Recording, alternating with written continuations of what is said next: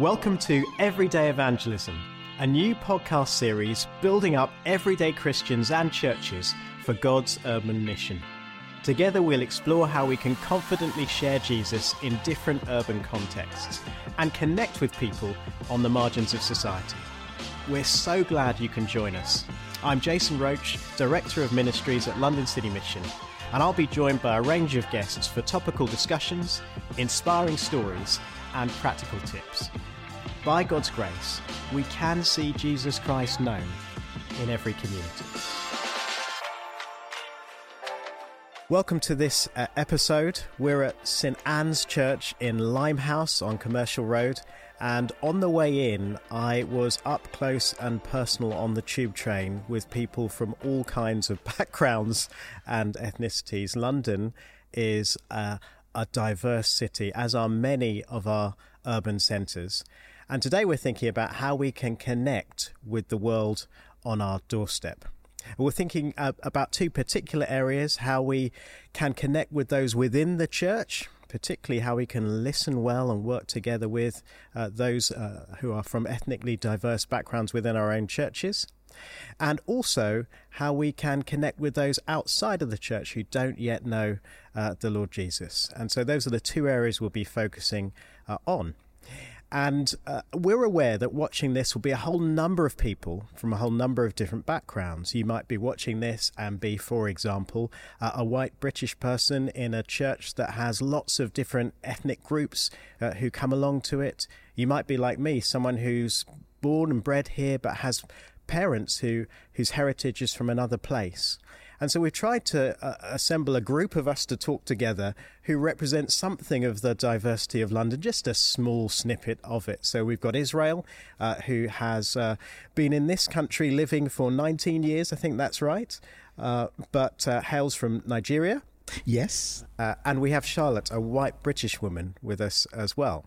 Uh, so we hope that whoever you are, uh, whatever your context or background, that there'll be something here that can help you to take next steps as we connect uh, with the world on our doorstep. So, to introduce my guests properly, we have Israel Olofinjana, uh, who is the director of the One People Commission uh, for the Evangelical Alliance, the author of several books, uh, but also uh, the founder of the Center for Missionaries from the Majority World. Missionaries from the Majority World. Welcome, Israel. Thank you. And we have Charlotte Mayhew, our very own uh, London City Mission Field Director for North London but who also has a special responsibility for our strategy towards diaspora people. And we're going to explain uh, what we mean by that in just uh, a minute. So, as we start off, let's think a little bit about this term diaspora so that we know what we're talking about. And I guess uh, uh it's used to mean a lot of things, but a, a simple gloss might be that it it's about people who have a strong sense of identity with another place and who, secondly, uh, experience hostility, marginalization, difficulty uh, integrating in the, their, the country that they find themselves now. Would that be a fair description? I'm yeah, glad that, for that, that, nod, Charlotte. Israel. yeah, that, that's a that, that's a good uh, starting point. I, I think it's about capturing the experiences around migration. Mm-hmm. I think that's one of the key things around diaspora. It's another way of describing a particular migration. And I think the word diaspora, sometimes the way it is used in our churches today, it, is used in a sense of diaspora churches. And by that, people will talk about migrant churches. So it looks as if it's just one sided. So it's just people who have come in uh-huh. into this host country and then they are doing churches or life among themselves. So that's one way we've kind of used the word diaspora or diaspora churches or diaspora mission.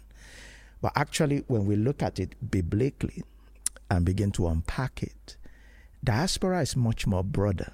Uh, in a sense of the best way to situate it in the biblical text is this looking at the mission of God as gathering and scattering.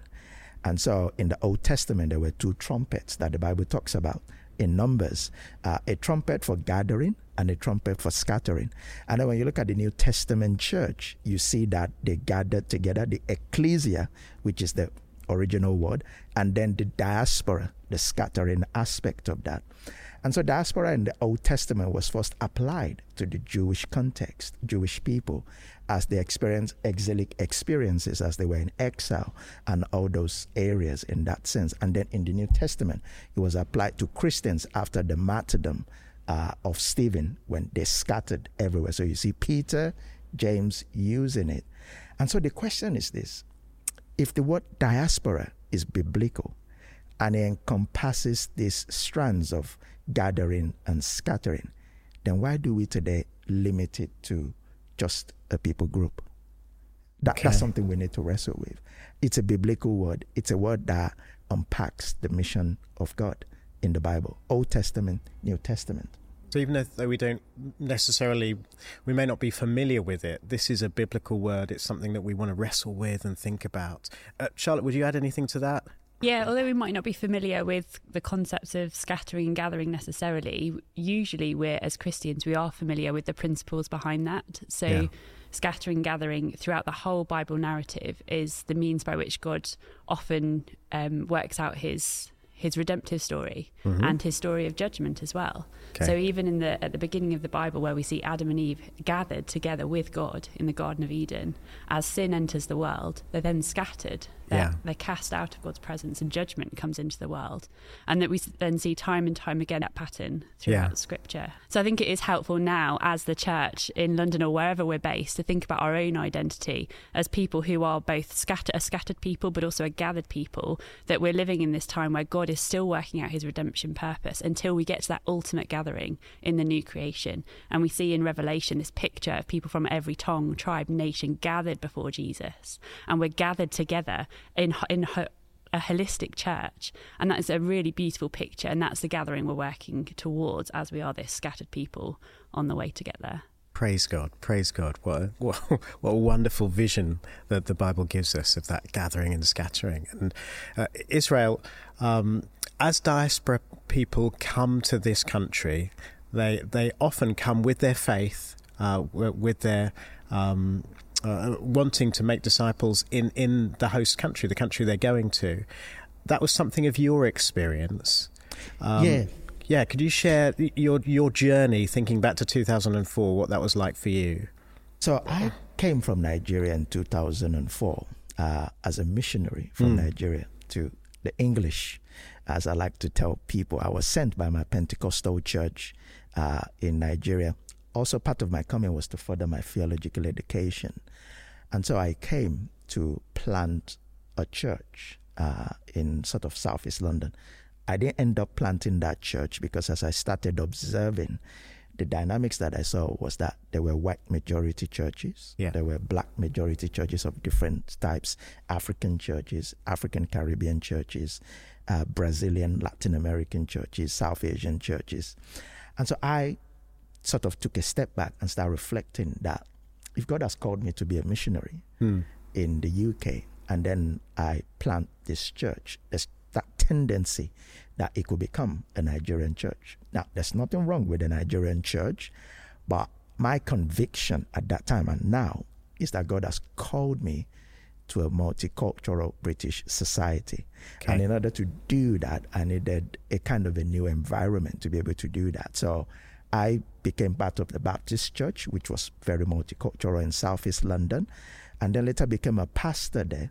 Uh, but what was fascinating in my journey and experience is I, I was working at Tesco's at that particular time, and okay. one of the things that really struck me was when when we used to go to the canteen to eat, uh, you know, you have the white British eating on one side, you have the Asians eating on one side, you have the Africans eating on one side, and it, it was perplexing in, in some sense. It, I said to people that my work at Tesco became a kind of my placement of understanding multicultural Britain yeah. and understanding uh, working class people in Britain. But there were only few people who could manage to move around those groups, and I was one of them. I could eat with the white British, I could eat with the Africans, I could eat with uh, you know, with the Caribbeans uh, and so on, because I intentionally uh, did that. So I was doing that simultaneously as being in a multicultural church. But my experience of coming intentionally as a missionary uh, to the UK would be described as a reverse missionary, mm-hmm. which is again one significant aspect of diaspora mission uh, that is coming with intention because whereas before Britain sent missionaries to other parts of the world, uh, but now many of us see Europe and Britain as a mission field. Hence, we are coming back. And so there is that shift in thinking that Britain used to send missionaries, used to contribute, used to give.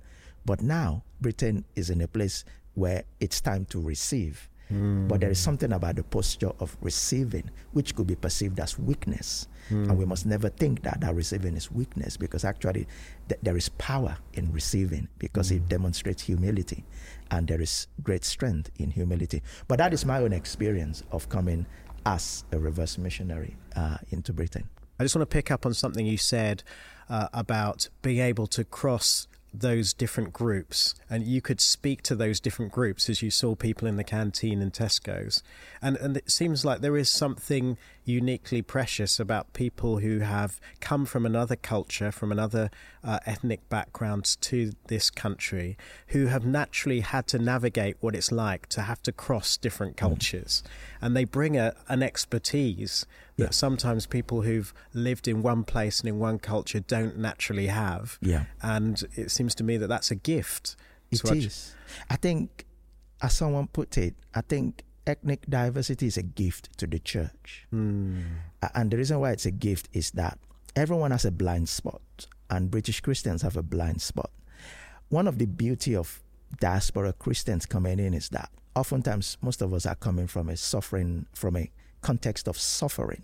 Yeah. Where we've experienced lots of economic instability, inflation, recession, and so on. And so life is tough. So sometimes people come as refugees, they come as asylum seekers, they come as people who are broken. But yet, in that brokenness, discipleship mm. and life is hmm. flourishing. And so, is there something that British Christians, uh, who, as it were, uh, and I'm not saying that all British Christians have everything sorted, but who are in a developed world as it is, is there something they can learn around discipleship about, about what it means to suffer? Being in that tight spot, how do you survive? How do you exist? Yeah. And yeah. so discipleship and dependence on God becomes quite powerful. But, let me bring yeah. let me just bring Charlotte into this point. So, so so how do we, uh, as as a majority culture people, how do we um, welcome uh, people who are from other places well into our churches? Just building on what um, Israel's been saying there. Yeah, I'd agree with you, Israel, that, that we need to recognise Christians from all over the world as a gift from God, and not just a gift from God, but part of God's design. And we know in Acts 17, for example, where Paul's preaching at the Areopagus, he, he appeals to those listening, saying that God is the one who determines our boundary place the place that we all live and and he does that so that we might reach out seek him and find him. And so the fact that god has brought many christians from all over the world here is part of his design for the sake of others reaching out finding him. Um, and and that's a really exciting thing. We need to have a posture of both, therefore, recognizing God's sovereignty in this, that we might be part of a diverse church community or have diverse churches within our community. Mm.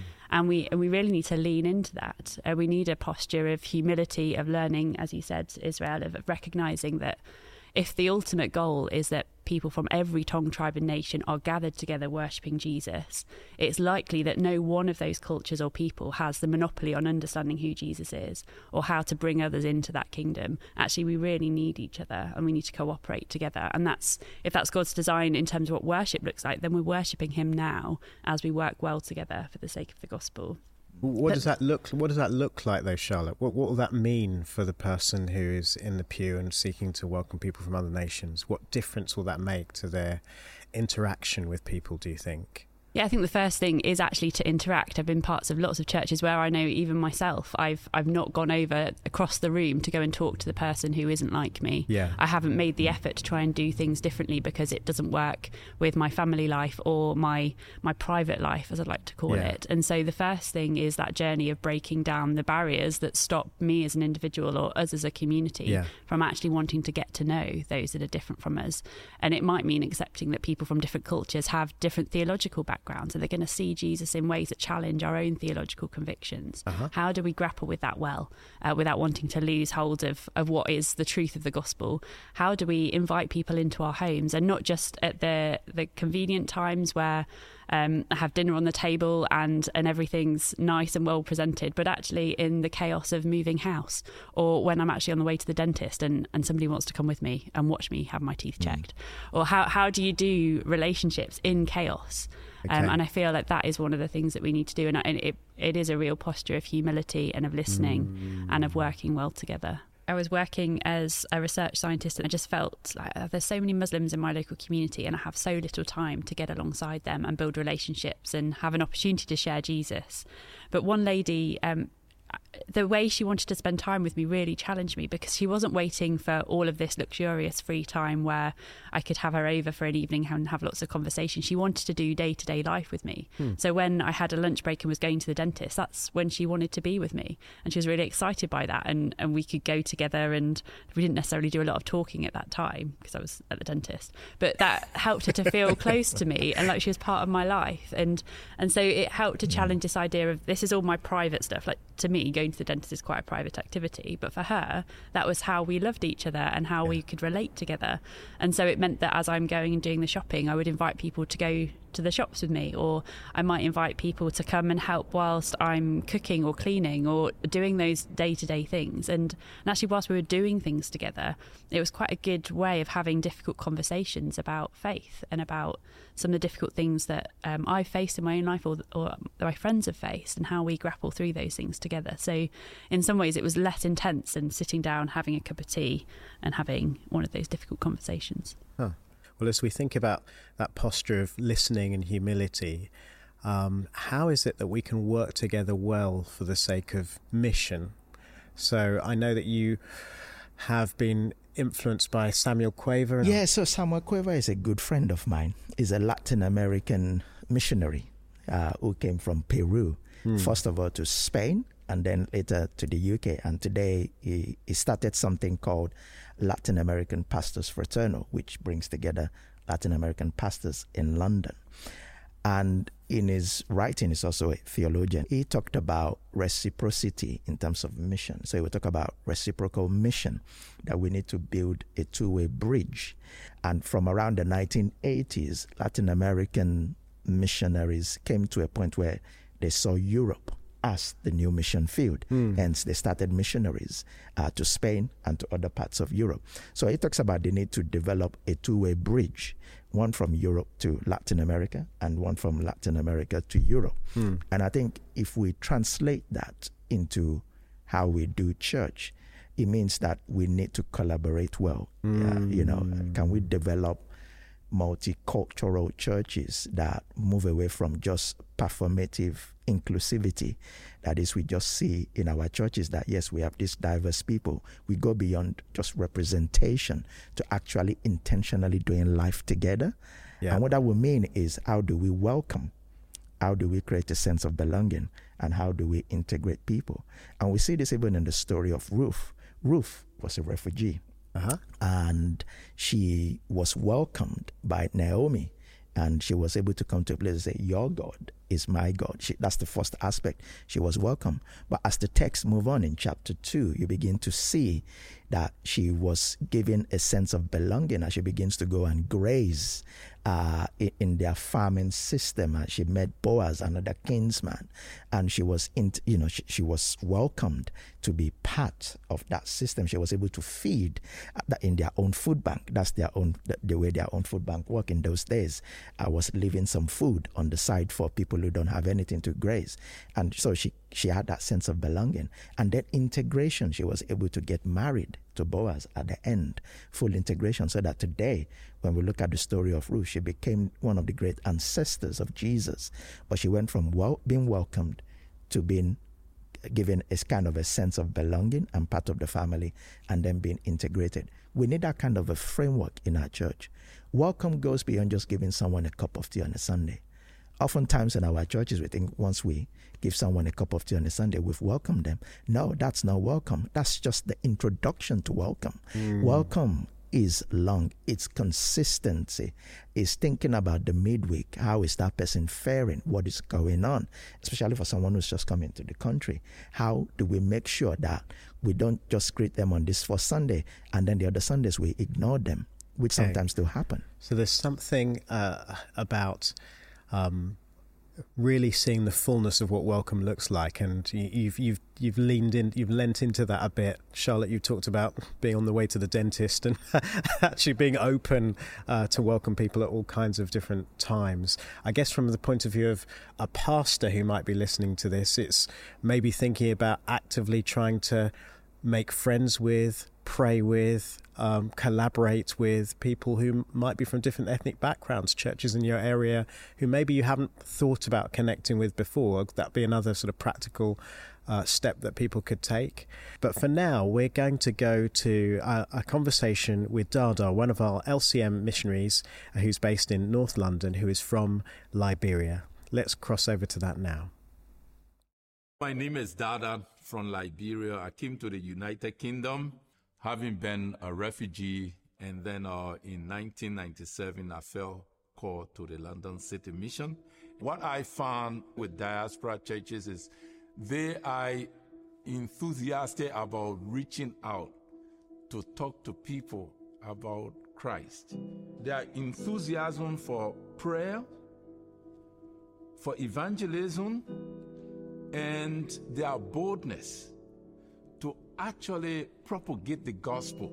That is something that I found really, really encouraging. I encourage them to continue to do to be bold. And also, it is interesting that because of their struggles, they speak with passion when it comes to dependency or depending on God. They speak with that with conviction and with real faith because some of them have crossed from crossed different borders. And their whole life especially in a host country has been depending on god for their provision. I think the biggest barriers that uh, christians and christian leaders have got is uh, fear of saying the wrong thing no confidence or fear of invading people's privacy you know, those things set people's back. But in reality, when you have church people, you know, engaging out, they seem to enjoy it and they seem to love it. But there's a fear. And for diaspora people, it's fear of even their accent or fear of being rejected, you know, something like that. But on the overall, once they get going and they see results, it keeps them on. Now, for many months I've been thinking, how can we get diaspora people scatter, especially who have got no platform to share their personal story? And this is how What's the Story came up. It's actually done through one of the local churches, which is All Saints. We started it, and it has been amazing to see people speak out. How has God been on this journey with you? We have had Muslims, we have had somebody from the Hindus background who became Christian, have shared her testimony. A Muslim lady who became Christian, have shared her testimony. Just looking at how has God been working, walking through your life, you know, on this journey. And also it helps local people to hear that Christianity is not just religion, but it is real spiritual relationship with God and that God is working through people's life. So that's one of the uh, great things about what's the story. The kingdom of God, the city of God will be global, it's a global city. You know, you just have to look at our John chapter 13, where it speaks if, if we love one another, people will tell that we are disciples of God. You know, because you see, the salvation of God has got no boundaries. Well, I want to take a moment to dig into some of what we heard from from Dada there, and one of the things was he spoke of the the passion that diaspora churches uh, had, you know, in terms of prayer, uh, boldness, courage, all kinds of things. Um, what can we learn from that, um, Charlotte? Yeah, at, at, London City Mission, the more that we're getting opportunities to work alongside diaspora churches, the more we're experiencing some of that amazing passion and zeal for evangelism in all sorts of different forms from every member of congregations. It's so beautiful seeing young, old, just everybody going, mm. I'm going to go out and I'm going to tell people about Jesus, and this is this is how I'm going to do it. I guess one of the things that diaspora churches often look to LCM to help them with is how they do that when it means for them crossing cultural barriers themselves. So, for example, working with uh, a church mostly of first generation Nigerian Christians that they've come to the UK and they're saying, well, I'm going out week on week, I'm giving out leaflets, inviting people to church, telling people about Jesus, but I'm really struggling to build connections with local people in my community who aren't from a Nigerian background. Can you just help us to put this zeal and passion uh, into yeah how direct us into how to build those relationships so it's beautiful to to learn from their zeal but also help them and share some of our practical evangelism experience with them Thank you. And I know that uh, Dada spoke about uh, a course I think he runs called What's Your Story, a chance for diaspora Christians to uh, share how God has been with them on a journey. Uh, what are your reflections, Israel, on how um, diaspora communities can share their voice or have their voice? So I think sometimes there is the perception that people are giving us a voice, and I think that, that that's misplaced mm. in hmm. a lot of ways because no one is giving us a voice. We we have a voice. I suppose the the problem is that in our churches, in our mission engagement, we need to develop what I'm describing as polyphonic voices. That is the idea of listening to multiplicity of voices, huh? not just from one particular community, but listening to the global church. Mm. And the only way to do that sometimes, to use one of the biggest phrases we used during the pandemic, is to unmute. Okay. Uh, you know, is to unmute people's voices, marginal voices, voices that normally we would not listen to, to unmute them. One way to unmute them is to listen to them uh, is to so not to give them a voice, but to listen to what they have to say. And going back to you know, just to use as an example, one of the passion in terms of evangelism of the diaspora to use that to illustrate how we can listen well. Europe is post secular. It is secular. It's postmodern, which simply means that the way we view truth is relative. We talk about truth being relative, is pluralistic in that sense. And so, in that kind of a context, there is sometimes lack of confidence in sharing the gospel mm. for hmm. British European Christians. Now, the reverse is the case for people coming from Latin America, from Asia, from Africa, because they are coming from a religious context, which simply means that the idea of religiosity is part of who they are. Mm. And so, naturally, they want to share. There's no sacred secular and so when an African person opens a grocery shop, even the name alone conveys the gospel yes. because of the way they do life. Yeah. And so if we listen to those kind of uh, tactics, those kind of how we do life, so discipleship is not. Uh, I've never really heard an African say whole life discipleship because for them, discipleship is inherently whole life. So they don't have to appendix whole life to it Got to you. make it whole life or to get the point. And so those are some of the ways we can listen to how they unpack for their voices to be unmuted in this conversation in terms of evangelism, in terms of prayer, and in terms of other contributions that they bring. That's so helpful, just that idea of um, whose voice needs to be unmuted because they have so much to offer and to bring in terms of zeal for evangelism and more. Um, one of the things um, that Dada talked about was the fear that some diaspora Christians have of being rejected. And I wonder if it's worth us just leaning into that for a moment. What what might be the, the things that we need to be aware of that diaspora Christians might might bring that, that we could be praying for and aware of as we seek to love them? Does that make sense? Yeah. If I draw from my own experience, so when I came in 2004, it was a lonely journey. Mm. I, I, and I remember being part of the church, and the church I was in was welcoming, but you you are coming from a kind of a context that is community based mm.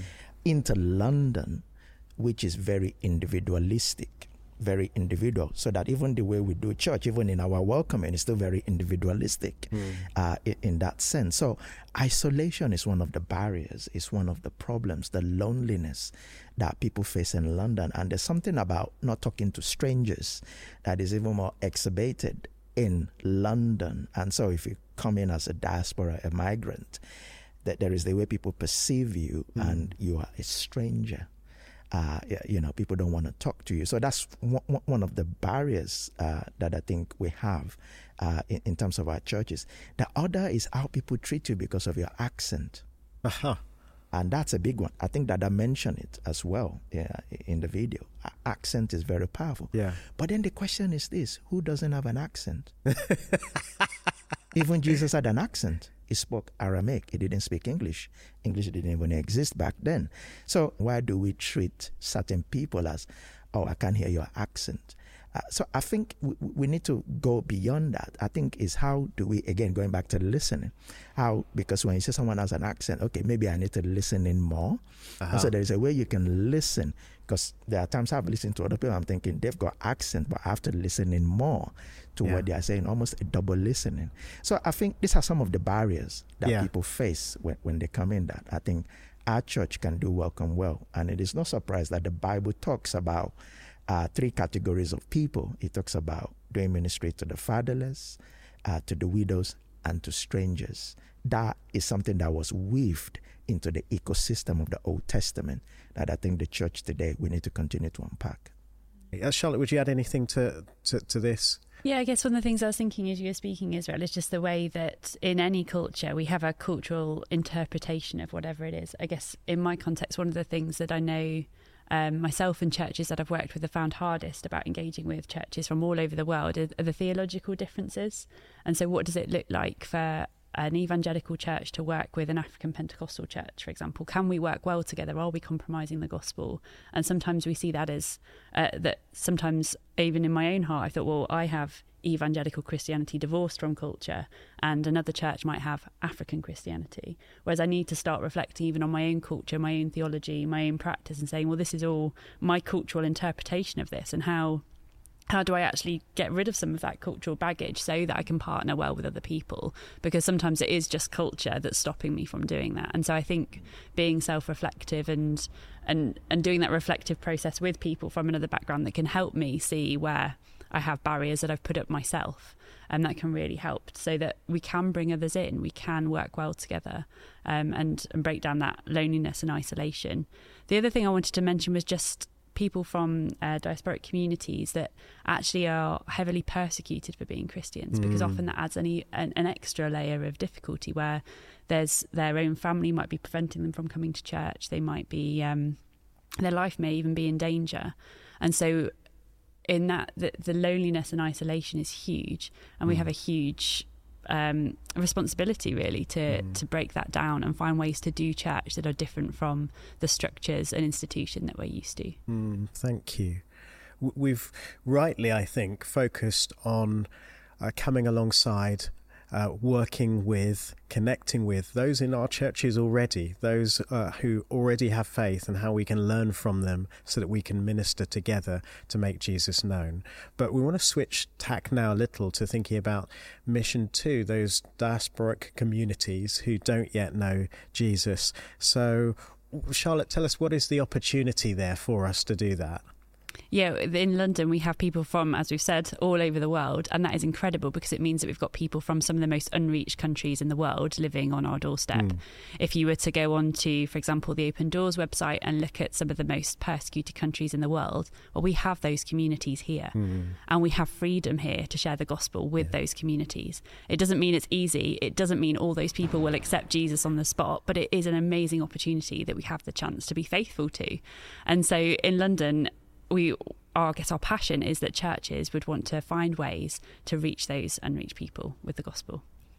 Okay, and as we do that, what are the things we need to be aware of as we seek to do that? For example, where might we need to be careful because of uh, some of what you've already shared uh, about people's background and circumstances? So here in London, we've got people from North Korea, from Somalia, Afghanistan, Syria, some of the most persecuted countries in the world. And although there's relative freedom here, it doesn't mean that people, because of family ties and the communal nature of life, it doesn't mean that people are completely free to do whatever they want without consequence to their loved ones, their spouse, their children. Yeah. And so we do have to be really sensitive and cautious in the way we go about connecting with people and sharing the good news.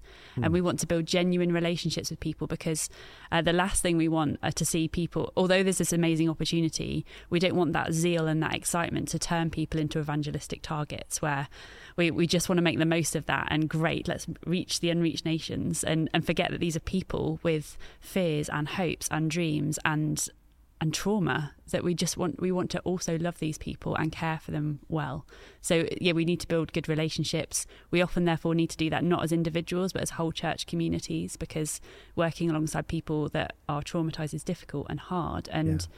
and people need community. They don't just need an individual in their life um, oh, so bless you for what you shared. There's a real need for sensitivity and care as we mm. seek to minister to to, to the, the people that God has put on our doorstep here in London. And as we do that, let's think again about practical advice. And uh, you've both touched on the need for a kind of posture of learning. Can you say some more about that? start with you again, Charlotte. Yeah, I think we need to first learn. So, if I was going to, if I had laid on my heart by the Lord to go and reach North Koreans in southwest London, if I just walk into that community and say, "Hey, I'm here to tell you about Jesus," the likelihood is that's not going to go very far. Um, whereas if I have a posture of learning and try and understand the culture and try and understand um, the worldview of those North Korean people in front of me, yeah. then perhaps I might understand why Jesus is actually good news for that community. Um, exactly why it's difficult to accept Jesus as Lord and Savior, and start um, start there, I guess. Yeah. But also, I guess there's an, uh, a posture of invitation that's quite important. Um, it's it's very rare that people say, "Oh, please, can you come and tell me about Jesus?" We do have to sometimes go and be brave and and step out of our comfort zone to, without invitation, share. But there is a sense of of invitation of being part of relationship and part of community that's quite key mm. and not just hmm. forcing our way into things that we really ought not to be doing and, and even in my own experience that's turned out very badly in the past whereas if i'd taken a different approach and been um, been i guess much more open and careful about how i was building relationships rather than being a bit of a, a bull in a china shop then that could have gone a lot better Okay, and just building on that, uh, we've mentioned a little bit before welcome and hospitality. Uh, how can we go about that in a wise way, uh, Israel? So I think in our churches, I think we we need to be intentional. Mm. Intentionality is very key. Mm. Uh, on a Sunday morning, I, have been to churches where no one have spoken to me, mm. and you kind of think, is this really a church? And uh, so I think we need to be intentional in terms of welcoming people, connecting with people in that sense. But also, as we continue to listen and welcome people, I think what Charlotte did mention around trauma is very real because of the experiences. Put it this way yes, we are in a multicultural society. London is multicultural, but diaspora people still experience racism. Mm. And that's something we cannot ignore in this conversation. Uh, mm. And I know sometimes people feel that conversation polarizes, but issues around racism is still very real. And so, one of the things, particularly in multicultural churches, we need to do is to give opportunity for people to share their experiences, mm. not in a way that we we make them feel uncomfortable, uh, but in a way that He actually he empowers them, but also at the same time, we learn from that. And I think one way we can do that is to help people not to internalize their pain. Because mm. oftentimes I think people from the diaspora in our churches, they feel they cannot share about racism because mm. they feel our church don't want to talk about it. Mm. And so can our churches develop a kind of a radical inclusivity that simply means that we give permission to talk about issues around race, mm. discrimination, because it does matter. People want to talk about it. And if they can't find a place to talk about it in church, then that's not good. Where else would they talk about it if they can't talk about it with their brothers and sisters in God's presence to see how we address that? So I would say for many of the multicultural churches, let's create intentional, safe spaces and that those words are very crucial intentional, safe spaces uh, where we can talk about these things. Leadership has to lead on this. And when we're talking about leadership, we're not just thinking of the central church leadership. It could also be house group leaders, but of course, it's got to come from that yeah. leadership yeah, of the yeah. church, like your elders or deacons. Can we have house groups where we talk about these issues? Can we have preaching series okay. dedicated to uh, looking at issue of race and not just confine it to Black History Month. Yeah. Because oftentimes that's what we do. Yeah. We just look at October. And sometimes what that does is it makes people's experiences feel like we, we're just confining it to a particular space. Whereas if racism is something that you don't just experience in the past, you're still experiencing it now. If it's part of a kind of a daily life and experience, then you definitely need a church that understands how to unpack that through house groups, through preaching series. What kind of songs are we singing? Can our songs challenge injustice and some of these issues? So, what, you know, these are important things that we can do in our services. And also in our services, can we pray for reverse missionaries? Do we always have to pray for missionaries that are going overseas? Can we be creative and say, can we pray? I remember in one of the churches I was leading, uh, the women's group said, Oh, Israel, can you introduce us? We want to pray for a missionary. And I thought I'm going to do something different. And I introduced them to a Kenyan missionary who has come to the UK. So I introduced them to the ladies. They look confused and the reason why they looked confused was because they had this perception that a missionary is someone who goes out there, not someone who comes in. Can we begin to change that in our churches, in our prayers for missionaries? Language, could that be another kind of barrier that we need to think about in terms of welcome, Charlotte? Yeah, particularly with some of the communities I was talking about earlier. Um, so uh, communities that are have migrated to the UK more recently than those that have been established for the last 50, yes. 100 odd years, um, then, then language often is a barrier. And it can be very difficult for people to feel, not just if they wanted to enter into a church setting, but any setting, whether that's the school or shops or public services. Language is a huge barrier. And mm. it's a mm. real opportunity actually for the church with all of its creativity. And uh, there's, there's so many members in churches that are gifted in, in so many things. It'd be amazing for people to come together and think about how we solve that language barrier well. How, what creative opportunities are there so that we can break down language barriers and, and bring people together um, for the sake of relationship. And it's been really encouraging um, seeing the way uh, some of our LCM missionaries have been working alongside churches to do just that, to provide space, almost like those intentional safe spaces where people can come, be with people from their own language group, but also slowly integrate into the majority English speaking church, not so that just the um, this uh, particular language community becomes an English speaking community, but so that there's ways of people facilitating relationship across that language barrier. But sometimes I couldn't help but feel that somehow we equate the ability to speak English with intelligence. So that if you don't speak English, there is a way we look at people like they are not intelligent. And I think that's a narrative we need to challenge in our churches. And I think one way we can begin to do that is to interject other languages into our service. Can someone read the Bible in Farsi in our church and then we have a translation in English. Can someone pray in Yoruba and then someone translate it in English? Because what we begin to do when we begin to interject other languages into our services is we are simply saying that we welcome other people here and we want to work together. So it's going to take creativity and intentionality in terms of thinking through how we do it. Absolutely, and patience and time. Yeah. And I think time in, in terms of welcome and hospitality and all of these barriers, time is the key thing. Yeah. And you just can't substitute that. But I know in my own heart and in so many of ours, time feels like the big the hardest thing to give away so often. Absolutely.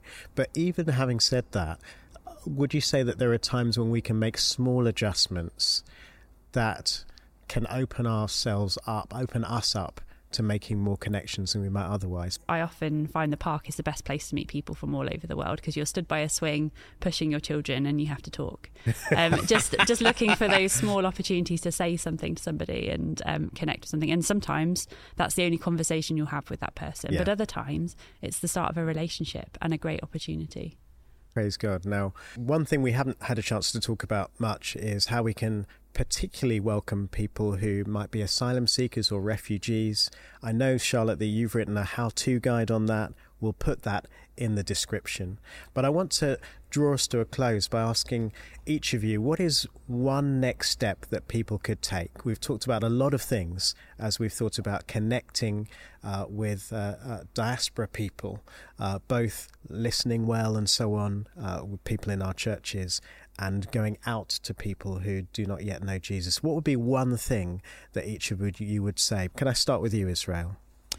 Yes, I think um, for diaspora people who are coming in, or those who are already settled, I think one of the things as we continue to settle here is to realize that the context we are in is obviously very different. And so, how we do mission uh, has to be different as well. And so, there is the need sometimes to contextualize our mission strategies. So, what that simply means is what might work in the context of Ghana might not necessarily work in London mm. because London is very different from Ghana. Or what might work in India might not work here.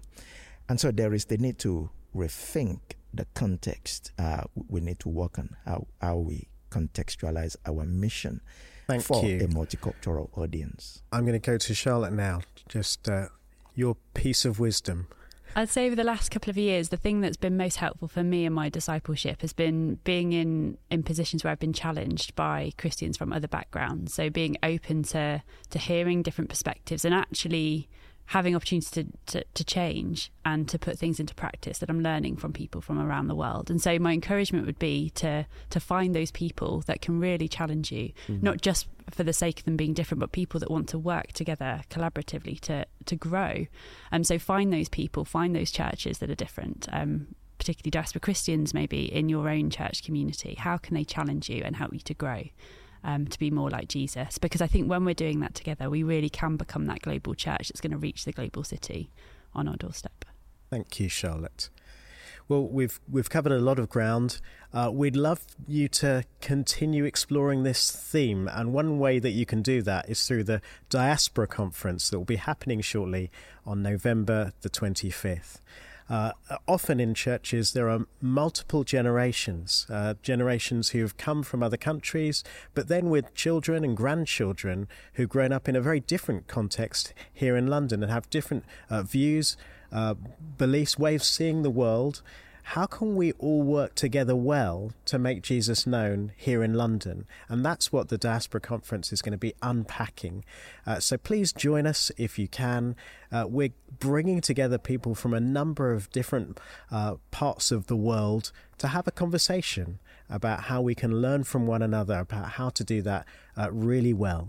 If you want more details, then do go to the website. It's lcm.org.uk forward slash diaspora and uh, I'd, I'd really encourage you uh, to take advantage of that opportunity. In terms of further resources, there's a how to guide that I mentioned before that Charlotte has written. You can find out details about this uh, in the description. And if you'd like to know more about how we can help your particular church, then it's lcm.org.uk forward slash your church. Well, once again, thanks for listening. And I'm going to ask Charlotte uh, to pray for us as we close. Let's pray. Heavenly Father, we thank you so much for what an amazing hope we have in the gospel. We thank you so much for the vision we have of being shoulder to shoulder with brothers and sisters from every tongue, tribe, and nation, worshipping the Lamb, our Lord Jesus Christ. Father, please would you help us day in, day out to lean into that amazing vision we have. Uh, we thank you so much that in your great wisdom and sovereignty, you've brought people to London from from all over the world. Father, many of those have come knowing you and wanting to worship you and work for the sake of mission. So we do pray that each Christian would work in unity, that but, that we would love one another well, that the world would know that we are your disciples because of that love. And we pray that together we'd be able to reach the nations who don't yet know you, and we pray that you would bring many more into your kingdom. In Jesus' name, Amen. Amen. Amen. Thank you so much for joining us. We pray that you've been inspired to take your next step in building connections and sharing Jesus with those around you, especially people on the margins of society. If you've enjoyed what you've heard, why not subscribe and recommend this podcast to a friend? Visit our Everyday Evangelism Urban Mission Resource Hub at lcm.org.uk forward slash resources to find all the latest episodes, as well as a range of helpful tools to help you confidently share Jesus and connect with people on the margins of society. Follow London City Mission on social media to stay up with all the latest content.